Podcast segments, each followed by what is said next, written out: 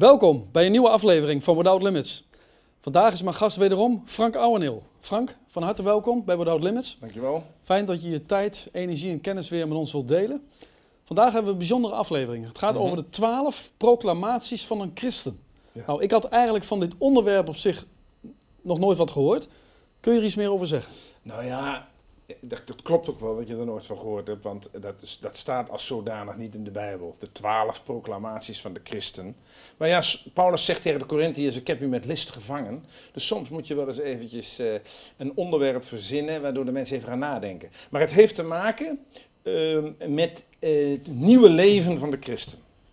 Eh, als je een gemiddelde christen in Nederland zou vragen, vertel eens, wat betekent het voor jou om christen te zijn? Ja.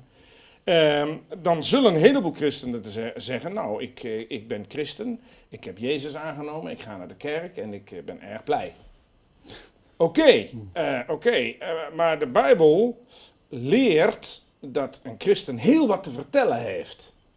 Over hoe het vroeger met hem was, over wat hij geworden is, over wat hij gaat worden, over de, over de plannen die God met hem heeft in zijn leven. Nou, eh, dat zijn er natuurlijk wel een paar honderd, maar wij willen eh, in deze uitzending, omdat we natuurlijk maar beperkt tijd hebben, dat, we willen dat beperken tot twaalf proclamaties.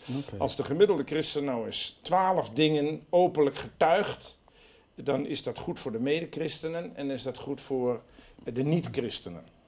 En kun je het een en ander duidelijk maken hè, als je denkt aan het oude leven van een christen en het nieuwe leven van een christen? Ja, ehm, een, een christen, en, ehm, de essentie van het christen zijn is dat er is iets voorbij en er is iets nieuw begonnen. Ehm, maar dat moet blijken. En, eh, heel veel christenen die denken nog zoals vroeger, eh, maar ze heten nu christen of christelijk. Ja. En dat wil zeggen, ze doen nog net als vroeger, maar ze hebben daar een christelijk sausje over gegoten. De Bijbel zegt ook letterlijk, hè, het oude is voorbij Ja, gegaan, dat- ja. het nieuwe is gekomen. Ja, dat wou ik net gaan lezen. 2 Korinthe 5. Daar staat, zo is dan wie in Christus is, een nieuwe schepping. Ja. Dat wil zeggen, dat woord schepping geeft aan, het is volkomen nieuw. Het oude is voorbij gegaan, het nieuwe is gekomen. Dat zijn teksten die elke christen uit zijn hoofd kent. En die, christen hangt, en die tekst hangt bij een hoop christenen in de huiskamer. Maar ik vind, heel bescheiden, dat moet dan wel blijken. Er is iets kennelijk voorbij en er is iets nieuws. En, ehm, en ja, ik vind dat, dat eh, iemand die een christen gadeslaat, observeert, die moet echt een duidelijke scheidslijn kunnen zien. Kijk, zo was hij of zij vroeger en zo is hij of zij nu geworden. En is er een oud-testamentische heenwijzing hè, naar het oude leven van de christen en het nieuwe leven van een christen? Want hè, eh, je, je noemt net die tekst uit het Nieuwe Testament, maar de basis voor het Nieuwe Testament, dat weten we, dat ligt in het Oude Testament. Ja. Heb je hier ook een voorbeeld van? Ja, en, en eh, dat zal ik eh, met je gaan delen. Dat is het doortrekken van de Israëlieten door de Jordaan in Jozua. Dus voor de Jordaan was het, zeg maar, maar, zeg maar het oude leven van de Israëlieten. En ze trokken door de Jordaan en toen begon als het ware voor hen een hele nieuwe episode in hun leven. Want dat wil ik nog even zeggen, om duidelijk te maken, want ook de kijkers zullen dat willen weten, wat is nou het verschil tussen het oude leven van een christen en het nieuwe leven van een christen? Je kunt dat duidelijk maken aan de hand van het voorbeeld van emigratie. Iemand die emigreert van Nederland naar Canada, die verlaat Nederland, laat alles achter en er begint iets totaal nieuws. En, en hij gaat naar een nieuw land. Zo moet je eigenlijk ook ehm, de wedergeboorte van de christen, want zo heet dat, hij, dan krijgt hij nieuw leven. ehm, eh, moet je dat eigenlijk ook zo zien. Eh, Paulus zegt in Kolosse 1, en dank de Vader eh, die u verlost heeft uit de macht der duisternis, het oude leven, Ja. en overgebracht. Het Griekse woord wat er staat betekent letterlijk eh, verhuisd, geëmigreerd naar het koninkrijk van de zoon zijn liefde. Dus, dus, dus Paulus zegt in Kolosse, dank de Vader die jullie verhuisd heeft uit een oude koninkrijk van de Satan naar het koninkrijk van de zoon zijn liefde. Nou, eh, dat moet blijken, dat er iemand verhuisd is. Ehm, Maar is het niet zo dat, je- dat je altijd wel een deel van je oude leven weer meeneemt, waar je toch mee worstelt. Ja, en dat zijn, ja, ja, dat is blij dat je dat vraagt, want dat, dat zullen we nou zometeen zien in die twaalf proclamaties. Want jij bent, net als met de kijkers natuurlijk, ongelooflijk benieuwd. Wat zijn nou die twaalf proclamaties? Ja, absoluut. nou, ja. een, een van die proclamaties heeft daarmee te maken. Dat dat oude land nog heel tijd eh, tevoorschijn komt. De Heer Jezus zegt Johannes 5, ook zo mooi hè. Wie in mij gelooft, heeft eeuwig leven, komt niet in het oordeel, komt hij. Want hij is overgegaan, verhuisd, Ja. uit de dood in het leven. De Bijbel leert dat als iemand de Heer Jezus niet kent, dan mag hij wel springlevend zijn, maar dan is hij geestelijk dood. Ja. Dat wil zeggen geestelijk gescheiden van God. Nou, ehm, met andere woorden, samengevat, en toen iemand de Heer Jezus, een man of vrouw de Heer Jezus aannam, eh, ontving hij nieuw leven. Wij noemen dat het eeuwige leven. Op datzelfde moment neemt hij afscheid van het oude leven. Een mooi eh, symbool daarvan is de doop. Ja. Bij de doop wordt iemand begraven onder water. Ter plekke legt hij symbolisch het oude leven af. En op het moment dat hij uit het water opstaat, begint hij een nieuw leven. Ja. Voor iedereen goed zichtbaar. Ja.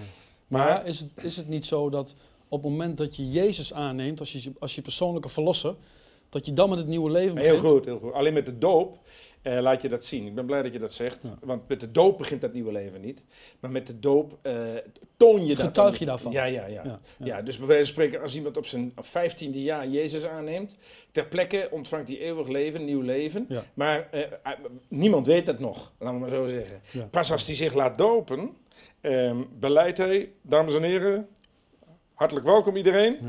Vanavond wil ik jullie laten, laten zien iets wat ik jaren geleden gedaan heb. Ik heb namelijk Jezus aangenomen, ik heb afscheid genomen eh, van de dood, van het terrein van de Satan. En ik ben met hem een nieuw leven begonnen. Maar ja, jullie wisten dat nog niet. Maar door deze doop eh, mag iedereen het weten. Ja, prachtig. zegt het voort, zegt het voort. Ja. Daarom is iemand die laat, zich laat dopen, heeft durf. Want de wereld kan je eraan houden. Hé, hey, Piet, Jan, jij bent toen naartoe gedoopt.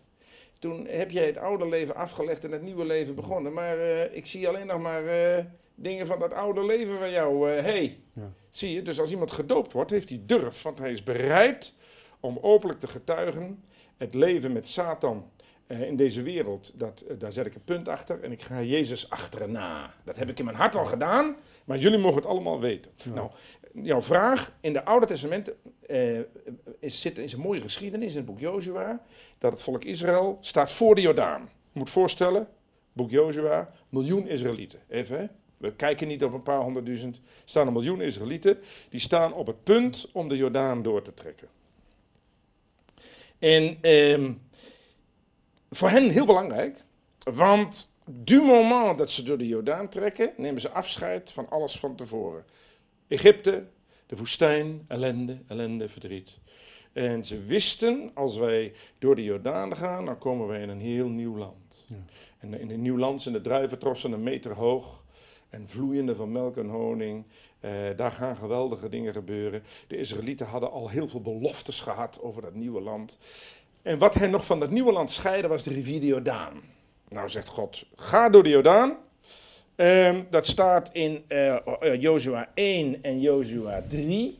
Als je dat misschien voor kunt lezen. En gaan ze door de, door de Jordaan. En dan in Jozua 4 zegt God tegen de Israëlieten. Luister eens, Israëlieten. Jullie gaan nu door de Jordaan. Je neemt afscheid van het oude. Je begint aan het nieuwe. Ik wil dat jullie wat gaan doen.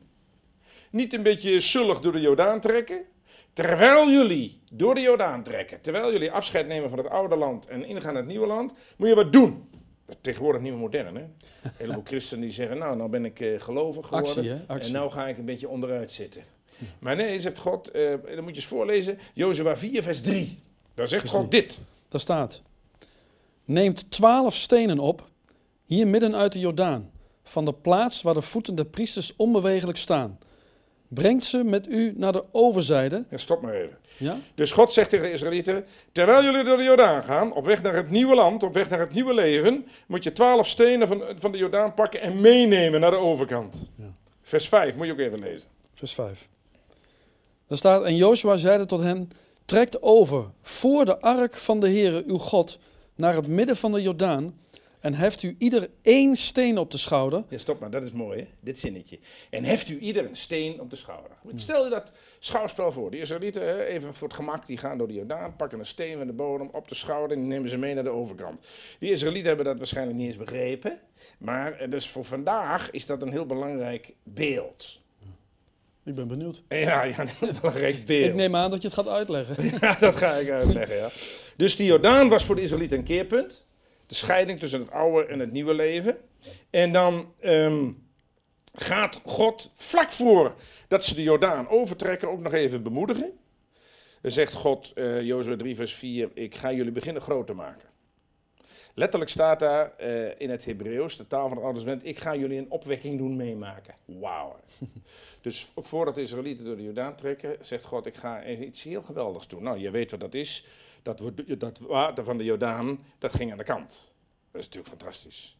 Dus voordat de Israëlieten door de Jordaan trekken, liet God ze ook nog even een wonder meemaken. En God gaf ze eigenlijk al een voorproefje van het nieuwe leven. Als wij, wij zijn in, in Zuidwest-Nederland 30 jaar bezig geweest met de delta werken. Om zo'n klein beetje water uh, te reguleren. God doet zo, en hup, dat water van de Jordaan gaat aan de kant. Dus de Israëlieten die gingen vol goede moed door uh, de Jordaan en dan moesten ze de twaalf stenen op hun schouder nemen. Nou, als een christen, op het moment dat, dat een christen zijn knieën gebogen heeft voor de Heer Jezus, wat jij al zei, en hij ontvangt nieuw leven, dan moet hij daarna niet gezapig worden. Dan moet hij niet zeggen, zo, ik heb eeuwig leven van de Heer Jezus. Ik, uh, ik uh, kan me nog niks meer gebeuren. Ik ga onderuit liggen, ik doe mijn mond open en de rest komt vanzelf. Nee, actie. Vandaag zegt God tegen elke christen: hef ieder een steen op de schouder. En neem er maar twaalf. Het zijn er eigenlijk honderd zoveel. Maar in het kader van deze uitzending beperken we ons tot twaalf stenen. De Bijbel zegt ook: hè, geloof zonder werk is dood. Precies. En een hoop mensen kunnen zeggen: ja, Oud Testament, Oud Testament, Oud Testament. Wat moeten we ermee? Maar daar hebben we het al vaker over gehad. Paulus zegt in Romeinen 15: alles wat ervoor geschreven is, is ons, tot onze lering geschreven. En Paulus zegt in 1 Corinthië 10, dit is de Israëlieten overkomen, ons tot lering. Dus wat die Israëlieten daar in Jozef hebben meegemaakt met die stenen, begrepen ze misschien zelf niet. Maar, zegt Paulus, dat is hen overkomen, ons tot lering. Nou, oké. Jij en ik, wij kennen de Heer Jezus al lang. Maar we hebben nieuw leven. Maar wij gaan niet gezapig onderuit zitten. Wij heffen ons elke dag twaalf stenen op de schouders. Dat is toch nog niet verkeerd om je dat elke dag, als je s'morgens wakker wordt, te zeggen: Nou, nou neem ik die twaalf stenen weer op mijn schouder. Hoef je in ieder geval niet meer naar de sportschool? Hoef je niet, niet meer naar de sportschool, nee. nou, goed, de eerste steen. Uh, we gaan al die teksten niet lezen, maar ik, het is goed om het te realiseren wat er staat in Efeze 2. Ik was dood in zonden en misdaden en ik was een kind van het oordeel. Het is goed om je dat regelmatig te realiseren. Dat, dat is steen 1? Dat is steen 1. Dat is goed te realiseren wie ik was ik vroeger. Uh, hoe erg was dat oude land? Nou, Efeze 2 vers 1 en 3. Ik was dood in zonden en misdaden en een kind van het oordeel. Dat, dat is goed om te weten uh, uit welk land ik verlost ben. Ik was een kind van het oordeel. Maar is het dan ook zo dat je je daar eigenlijk iedere dag aan moet herinneren? Uh, ja, want als je uh, dingen doet die God niet welgevallig zijn, als je ongehoorzaam bent, uh, dan heeft dat te maken met het feit dat je weer terugstapt in je oude leven. Als jij um, je niet laat leiden door de Heilige Geest, als je niet doet wat God van je vraagt, maar je doet wat je zelf graag wilt, is dat weer alsof Israëlieten weer teruggingen door de Jordaan en weer teruggingen in de woestijn en weer teruggingen naar Egypte. Nee. Dan zet, dan zet je eigenlijk jezelf op de troon. Juist, en dan doe je weer een stap terug. Je moet realiseren, ik was vroeger een kind van het oordeel, dood en zonden en misdaden. Maar dat, dat zet mij aan om God te gehoorzamen en naar zijn wil te vragen. Want dan komt de tweede steen, en daar hebben we het eerder over gehad. Iemand kan zeggen, ja, ik heb de Heer Jezus aangenomen, ik heb nieuw leven. Maar die, die, die invloeden van het oude leven, zoals ik vroeger leefde, zonder de Heer Jezus, dat steekt telkens de kop op. Dan kan een christen zeggen, ja goed, ik ben nou eenmaal zwak. Dat gebeurt mij nou eenmaal, ik kan er niks aan doen. Je hebt van die christenen, ja, ik ben natuurlijk slap en ik ben we blijven zondaars. Een beetje dat van, uh, ja, het is, uh, het allemaal fatalistisch, het is niet anders. Paulus zegt, Romeinen 6, tweede steen. Ik weet dat mijn oude mens gekruisigd is, opdat aan het lichaam der zonde zijn kracht zou ontnomen worden en ik niet langer slaaf van de zonde zal zijn. Dat moet je je elke dag voornemen. Dat is een prachtige tekst. Ja, en Galaten 5 daarachteraan. Ik behoor Christus Jezus toe, Galaten 5 vers 24, en heb het vlees met zijn hartstochten en begeerten gekruisigd. Ja. Een heleboel christenen die, die geven toe aan allerlei zondige verslavingen. En die zeggen, ja, ik kan er helemaal niks aan doen. En het is nou eenmaal zwak hier op aarde. Eh, maar nee, nee, nee. Wees een, mijn vader zou zeggen, wees een kerel. Wees een meid. Daarom is het goed om ook die tweede steen op de schouder te nemen.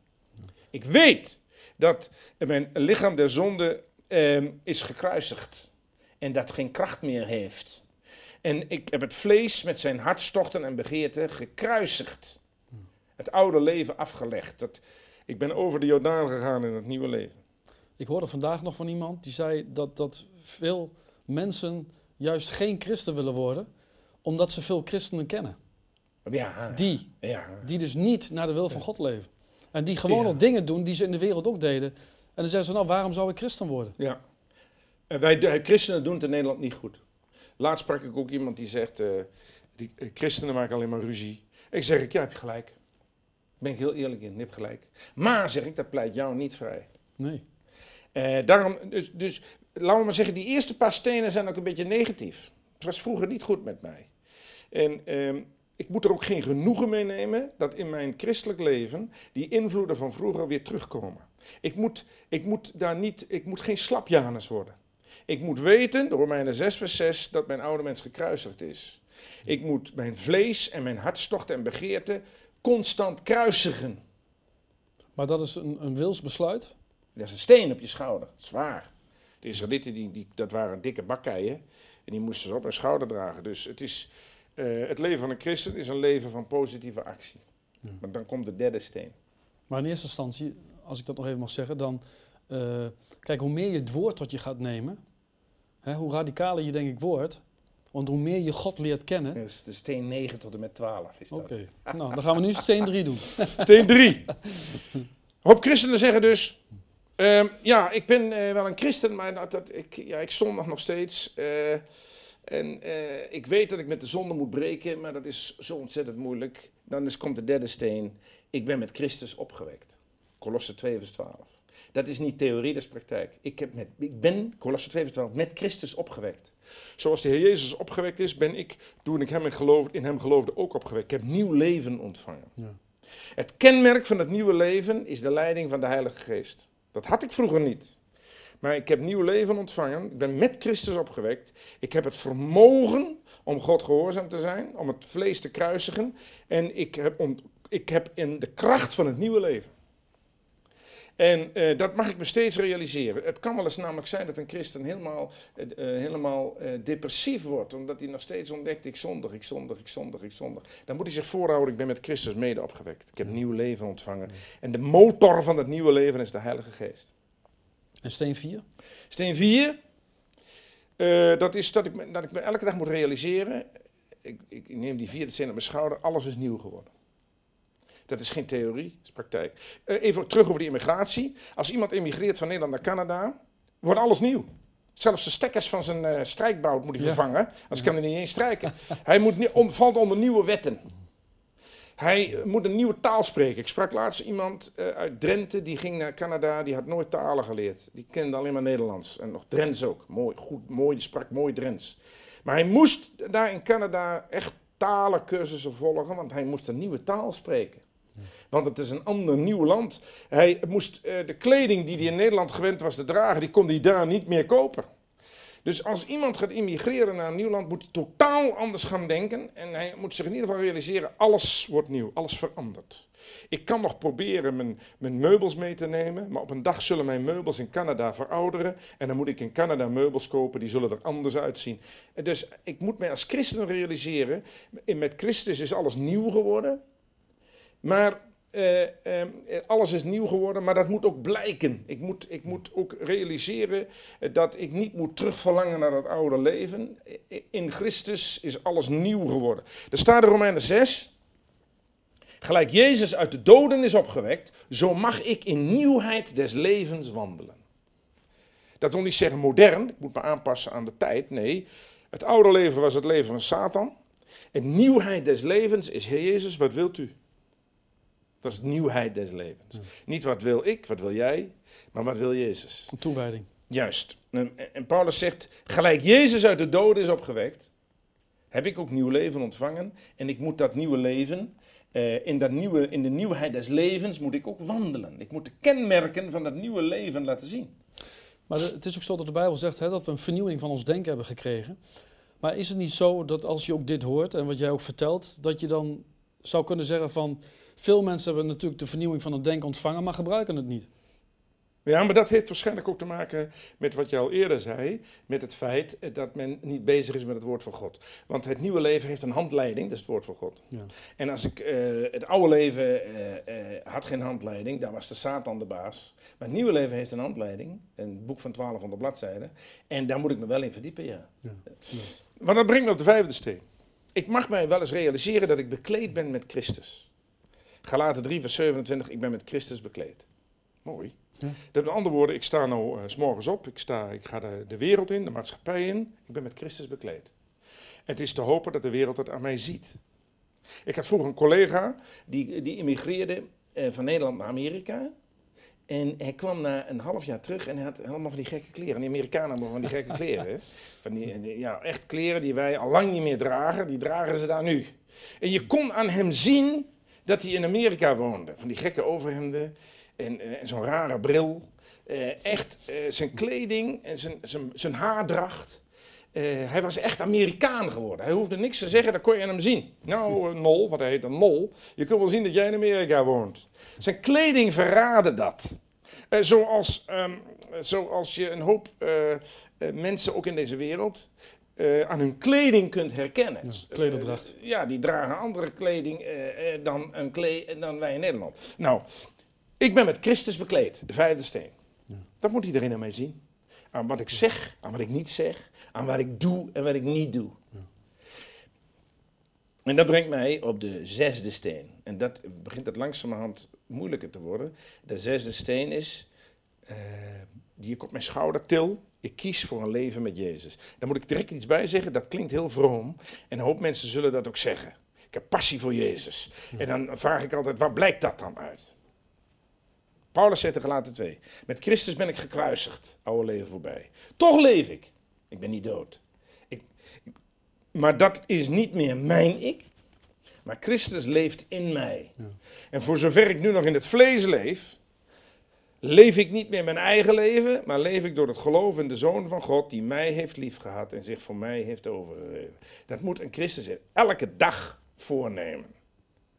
Dus die zesde steen, die moet je elke dag op je schouder tillen. Ik, ik, wat ik leef is niet meer mijn ik, maar Christus leef in mij. Ik leef door het geloof in de Zoon van God. Maar dat is dus een zware steen eigenlijk. Ja. Ja. Dat is niet meer mijn ik. Paulus zegt er in Galaten 2 vers 20 expliciet bij. Dat is niet meer mijn ik. Je ziet, een christenleven is niet moeilijk. Eh, dat is fijn, daar kunnen wij samen van getuigen. Maar het geeft wel verantwoordelijkheden. Een hoop mensen, die eh, christenen in Nederland, die, die denken, nou, nou kan ik doen wat ik wil, het gaat allemaal vanzelf, het gaat van een leien dakje. Een christen is verantwoordelijkheid. Die twaalf stenen is een verantwoordelijkheid die ik heb, want dat brengt mij op de zevende steen. Ik wil een dienstknecht van Christus zijn. Nou, als je dat aan een gemiddelde christen vraagt, zeggen ze ja, dat wil ik ook. Ja. Nou, doe het maar dan. Ja. Waar blijkt dat dan uit? Ja. Paulus zegt in Efeze 6, ik wil als slaaf van Christus de wil Gods van harte doen. Slaaf wil zeggen een vernedering, hè? dat is een vernedering. Vroeger was ik een slaaf van de Satan. Dat, dat weet niemand, maar iemand die de Jezus niet kent, die doet wat de Satan zegt. Heeft hij zelf niet door. Maar eh, kijk maar in de krant, kijk maar televisie. De wereld doet slaafs. Is een werktuig van de Satan, slaafs. Er is op deze aarde niemand vrij. Iedereen denkt ik ben vrij, is maar niet waar. Je, en, eh, de hele wereldbevolking is slaaf. Ligt eraan van welke meester. Als je de Heer Jezus niet kent, ben je slaaf van Satan. De Heer Jezus zegt in Johannes 8, gij hebt de duivel tot vader. Iemand die de Heer Jezus wel kent, Efeze 6 vers 6, ik ben een slaaf van Christus. Om de wil Gods van harte te doen. Dat is de zevende steen. Ik moet dus elke dag naar de wil van God vragen. En dat moet ik elke dag doen. Dus die zevende steen moet ik ook elke dag op mijn schouder nemen. Ik vind het heel mooi hoe je dat, eh, hoe je dat uitlegt. En de achtste? De achtste, daar ben je natuurlijk benieuwd naar. Hè? De achtste is dat ik moet anders gaan denken. En daar, ben ik, daar wil ik bij iets bij zeggen. Een hoop christenen denken niet anders. Een hoop christenen denken zoals vroeger. Eh, en ik heb al verteld, die hebben daar dan een, een, een christelijk sausje overheen gedaan. Maar iemand die, wat ik al eerder zei, die naar Canada emigreert, die moet anders gaan denken. De tijden zijn anders, de gewoontes zijn anders. Als je in Spanje eh, zaken deed, ik heb in Spanje zaken gedaan. Eh, als je daar te vroeg kwam, is het net zo erg als dat je in Nederland ergens te laat komt. Als je in Nederland ergens te laat komt, dat vinden wij niet fijn. Daar zeggen we ook wat van. In Spanje, als je een kwartier te vroeg komt, is zeer, uh, dat is zeer brutaal. Want dan leg je een kwartier extra beslag op zijn tijd. Dat moet je weten. Ja. Zo zijn er in elk land gewoonten. En je moet anders gaan denken. Nou, um, als een iemand binnenstapt in het koninkrijk van Jezus Christus, dat is het nieuwe land, dan moet hij anders gaan denken. Niet zoals de wereld denkt. Want de wereld brengt er geen fluit van terecht. Paulus zegt in Romeinen 12: Ik word niet gelijkvormig aan deze wereld, maar ik word hervormd door de vernieuwing van mijn denken. Waarom? Omdat ik mag herkennen wat de wil van God is. Ja. Die vernieuwing van die denken, een hoop christenen zeggen ja, je moet mee met de voortschrijdende inzicht, wetenschap. Je moet steeds je denken vernieuwen. En ze bedoelen mee aanpassen aan de wereld. Ja. Geklets. Mijn denken moet verband houden met mijn wens om te onderzoeken, want daar staat er letterlijk, opdat ik mag onderzoeken wat de wil van God is. Mijn denken is niet meer mijn eigen denken, is niet het denken van de wereld, is het denken wat beïnvloed is door de Heilige Geest. Ja. En Paulus noemt dat de vernieuwing van mijn denken. Ons denken moet eigenlijk op één lijn liggen met het woord. Amen, dat is het. Maar een hoop mensen veranderen dat, uh, uh, verwarren dat vernieuwen van het denken met de tijd waarin wij leven. Nou, dat is een leuke tijd zeg. Nee, de wereld doet het allemaal geweldig. Uh, wat jij bedoelt is precies wat ik zeggen wil ook. Ook de vernieuwing door de Heilige Geest. De mo ik heb al eerder gezegd, de motor van, van het nieuwe leven is de Heilige Geest. En dat brengt ons, um, om de tijds willen, koppel ik nu de negende tot en met de twaalfde steen aan elkaar. Waarom? Omdat jij dat al eerder zei. De, twaalfde, de negende tot en met twaalfde steen is, ik wil groeien in de kennis van Jezus Christus. En een hoop christenen nemen zich daar echt niet voor hoor. Nou zegt de Bijbel, dat doe je in drie fasen. De eerste fase is in Filippi 3, en dat is de negende steen, ik wil Jezus kennen in de kracht van zijn opstanding. De, de tiende steen, dat is de tweede groeifase, dat is Colosse 3 vers 1, ik ben met Christus opgewekt. Daarom zoek ik de dingen die boven zijn, waar Christus is. Hoe vind ik de dingen die boven zijn in de Bijbel? Door het woord. Juist. En net wat je al eerder zei. En de elfde steen, is dat is de derde groeifase. Ik wil groeien in de kennis van de Heer Jezus. 2 Petrus 3 vers 18. Groei op in de kennis van onze Heer Jezus Christus. En de twaalfde steen is de mooiste. Mijn diepste verlangen is dat iedereen aan mij kan zien dat ik gegroeid ben in de kennis van Jezus Christus. Amen. In Petrus 2, vers 21. Christus heeft mij een voorbeeld nagelaten, opdat ik in zijn voetstappen zou treden. Die stenen, die twaalf, dat zijn er natuurlijk veel meer, die moet ik mij elke dag op de schouder nemen. En dan wordt het nieuwe leven zichtbaar. Dan ben ik echt over de Jordaan gegaan en terechtgekomen in een land van gloeien, van melk en honing. En dan breng ik ook de vruchten voort van het nieuwe land. Ja. Want de grond is daar vruchtbaar, omdat Jezus de koning van dat land is. Frank, hartelijk dank voor deze aflevering van Without Limits. Ik denk dat het een openbaring is voor niet alleen voor mij, maar ook voor heel veel mensen thuis. Dankjewel voor deze uh, fijne bemoediging. Graag gedaan.